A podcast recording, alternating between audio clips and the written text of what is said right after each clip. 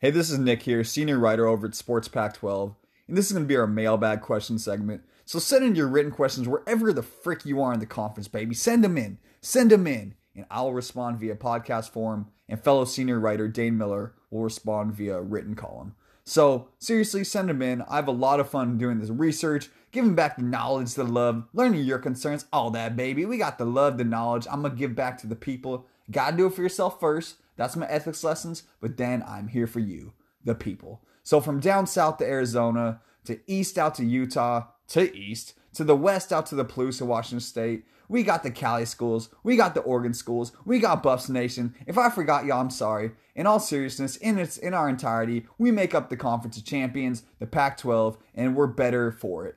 So without further ado, send in your questions. Let's come together and la la la la la la. Let's get to it. Cleveland is the what? Cleveland is the who? Cleveland is the reason I'm cool. I say Cleveland is the what? Cleveland is the who? Cleveland is the reason I'm cool. So today's question is from Frank in Cleveland, Ohio, and it reads Which first year quarterback will have the best season in 2020? So, first and foremost, Frank, my dad is from Cleveland. Have to say that. You know, I know all Clevelandites stick together. I don't know if Clevelandite's the proper term, but uh, I've heard all the Cleveland stories. I've heard about the drive, I've heard about the fumble, I've heard about essentially every other heartbreaking loss in Cleveland sports fandom. In all seriousness, I have heard it's a beautiful city. Yes, I said that. I know people like to make fun of Cleveland, but I heard they have a great symphony. Heard they have some pretty cool um, historical references regarding African American history. So there are a lot of cool things in Cleveland. I might want to go check out the symphony, have a cup of wine myself. But you came here for the question, not about Cleveland's history. So yeah, just want to say my pops from Cleveland. One love, Frank. One love. So again, the actual question here is which first year quarterback will have the best season in 2020? And so this answer may surprise a lot of people, but I'm going to go with Oregon State's Tristan Gebbia. People right now like, who? Who? So Tristan Gebbia didn't get a lot of time last year. He was really didn't play at all. He got one start in the Oregon game where I believe he finished with zero touchdowns and zero interceptions and like around 200 yards. Nothing too notable. I actually didn't write down the stats for that game. It's it's been a little bit. But in that game again, he played solid. Oregon State hung around, but that's not I'm not basing this pick off that one outing. I mean, it was pretty cool to hang around against your rival, but that's not why I'm picking Gebbia. So, first and foremost, I want to say he's a gym rat and he's always had that reputation dating back to high school. So, he may not have the elite arm strength, the elite footwork, that sort of thing, but he could very, very, could very, very. Where was I going with that? No, but his work ethic and his kind of ability to manage the game, manage down and distances, is what I believe will separate him from other incoming quarterbacks in the Pac 12. And there's kind of a cool story behind him. Again, we don't have too much to base this off, you know, based off his Oregon State career, but there are some pretty cool things. So, as previously mentioned, or not really sure if I mentioned it or not, he was a four star prospect who transferred from the University of Nebraska to Oregon State. Last year, he really didn't get a play because of Jake Luton's breakout year. So nothing wrong with that. You know, Luton was a six year senior. That's hard to take that type of spot. When you're looking at Gebbia's high school stats, he in three years at Calabasas in California, Calabasas and Cali, I love how that sounds. He threw for 13,109 yards and was the number two all time in California prep history. So second in Cali, that's a very impressive stat. But that's actually not why I'm picking him. Besides with like all the intangibles and the work ethic and just that things that maybe get often get overlooked at quarterback. The reason I'm picking him is actually because of his high school story. So he transferred to Calabasas High School. That was not his original school, which is about 30 miles northwest of LA. You, who cares? You you don't care about that. But essentially, he didn't transfer to this high school because they were good at football. In fact, they were absolutely terrible. He only transferred there to be with his childhood friends, and for me, that strikes a chord that he's a real guy and probably someone that people at the Oregon State locker room are going to vibe with. And when you're at a lesser school, for lack of better terms, in Oregon State, who really struggles to win historically on the football field, you need kind of that leader that people are actually going to like. Maybe not that cocky five star athlete. Nothing wrong with the cocky five star, but you know, it's always about the right situation, the right fit. And so, kind of circling back to that point, when he transferred back to Calabasas, in high school to be with his childhood friends. Calabasas was truly one of the worst programs in history. They had actually at one point lost 53 consecutive league games, and upon him taking over, Calabasas went 29 and 3. So in 32 starts, 29 and 3. and that's absolutely amazing. Casey Clausen was his high school coach, and he was a great Tennessee quarterback, uh, University of Tennessee quarterback. So got a lot of high level coaching at the high school level. And again, the thing that really for me separates him eh, from maybe like these new other newcomers around the conference, a lot of quarterbacks are going to come in and read the big play. But Gebbia has been quoted as just saying some really cool and things that I think that Oregon State fans should be exciting about. So again, he hopes that he comes in and plays like a coach on the field is something he said. And he said one of his strengths is understanding situations and what's accomplished on specific downs. At the college level, that is paramount for success, especially for Oregon State next year, who may have a decent defense. I mean, don't quote me on that. May have a decent defense. It is still Beaver football here. Yeah, yeah, get mad, whatever. You guys haven't been good historically. Deal with it. But seriously, he will be able to manage the game and give his team a chance, which is very important. And I think he'll put up some stats because, I mean, I don't really know what else Oregon State has next year. They really don't have like elite options at any position. They have a bunch of speedy wideouts, and so these quick slants can now turn into big yards. But again, before we get into all the stats and that, I just think he's going to have a breakout year.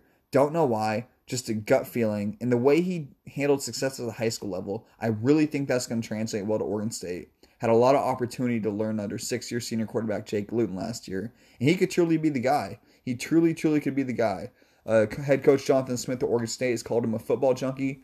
So, to summarize Gebbia, and then I got a two part answer here, and I'll get to the second part real quickly. But you know, always doing my best for myself and the peeps. You heard my introduction. You don't need to hear that again. So essentially, Gebbia, very hard worker, really in a situation where he's nothing to lose, where a lot of these other incoming quarterbacks are in high pressure situation. Oregon State didn't make a bowl game last year. Granted, they improved, but on the national college football landscape, no one really cares about the Beavers outside the Pac 12.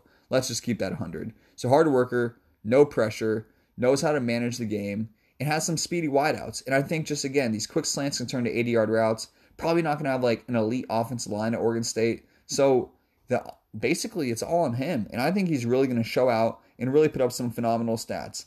Now, in terms of best incoming quarterback, I think statistically he will do so. But record wise, I don't think it's going to be enough to change on Oregon State's you know culture. Let's just keep it 100. And I think first or not first and foremost, but most importantly, they did lose wideout Isaiah Hodgins last year, and he was the weapon. They're not going to be able to replace that, and especially on a team like Oregon State. He's just such a freaking beast.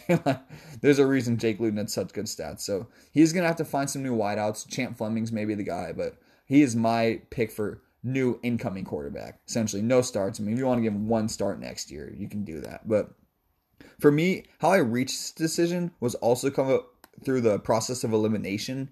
And so you're looking at UW. You don't know who's going to be the starter in Jacob Sirmon, Dylan Morris, and Ethan Garbers.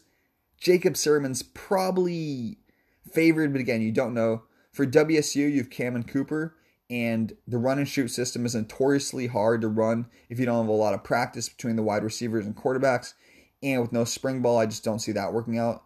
You're looking at Tyler Shough at Oregon, another new name here. 12 for 15, 144 yards. So again, nothing really to go off. I mean, but that's similar to Gebbia and Nick. Well, again, he's in a much harder situation to fill. You're looking at Oregon and essentially a team that won the Rose Bowl last year, a team that won the conference and sent off a top 10 NFL draft pick. And that's a lot of pressure, especially for a kid who's now coming by an offensive line who lost four who lost uh, four players. I mean, again, Oregon's very talented on defense, but offensively, I never thought they had the elite wideout last year. CJ Verdell is a solid CJ Verdell is a solid halfback, but I was never completely sold on him. So I don't think Tyler Shough's going to have a standout year as well. Utah between Jack Bentley, or excuse me, Jake Bentley and Cameron Rising. You, again, you don't have a clear starter. I would say Jake Bentley's probably going to be the guy but I just don't think that he's going to fit into Utah's system well.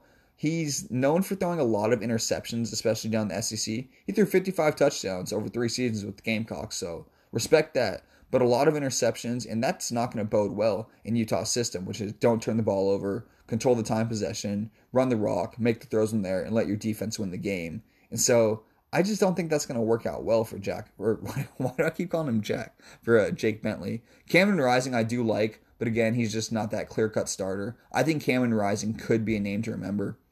And so that leaves essentially one guy left. Those are all the newcomers. Oh, yeah, I'm sorry.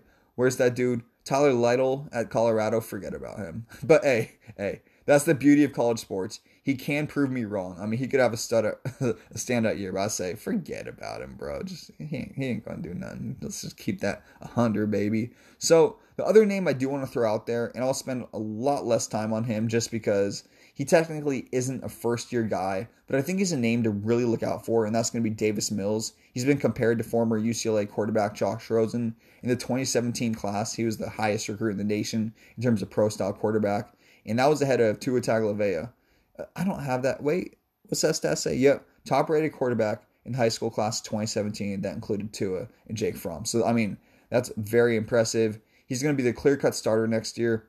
But I think he has all the tools, and the reason I see a lot of success for him is that Stanford retooled offensive line. I know we've all said it before 800 times, but Stanford's offensive line was absolutely decimated last year. Absolutely freaking destroyed. And they had some solid recruits, some solid, some solid incoming players, and just a really solid all around offensive line, at least on paper. Obviously, to see how it plays out on the field. You're looking at his stats. He appeared in eight games and threw for 158 yards on 241 passes, 1,960 yards, and 11 touchdowns and five interceptions. So Davis Mills had a pretty good job last year. Won two games last season, and I believe that was against Washington and Oregon State in the games he started. And he did start the last two games of the year, which were all losses. So I'm not going to go too much more in depth here on Davis Mills since he technically did play a lot last year. But Davis Mills, I think, will have kind of the most improved quarterback. And maybe you can't call him a first year quarterback, but maybe the biggest jump. And he'll be a guy who's essentially a no name on a 4 and 8 team as a backup quarterback to now one of the elite quarterbacks in the Pac 12. So, again, you're looking at the schools in Utah, WSU, Oregon, and um, so there's someone else out there, UW, and they just don't have really a clear cut quarterback. I just don't feel comfortable picking any of these guys. And my dude Gebbia, again, turned around a high school program that was pretty freaking terrible, one of the worst in California State history, with 53 collective losses in a row in the league games, and he turned that program around, winning 29 or going 29 3. So there's something about this kid. I really like him. I think Gebbia is the dude. He's gonna be my pick. So again, Frank, thanks for the question from Click Click Click Click. All right, am I am I having a seizure? Okay, I don't mean to joke about that type of stuff, but seriously, from Cleveland, always makes me happy to see that. Shouts to my dad. Rock and Roll Hall of Fame. Great question, Frank. And Tristan Gebbia, Do it, baby. Do it for Beeve Nation. Do it for me, Nikki B. Do it out here. Let's have a let's have a good day. Have a great day, Frank. Thanks.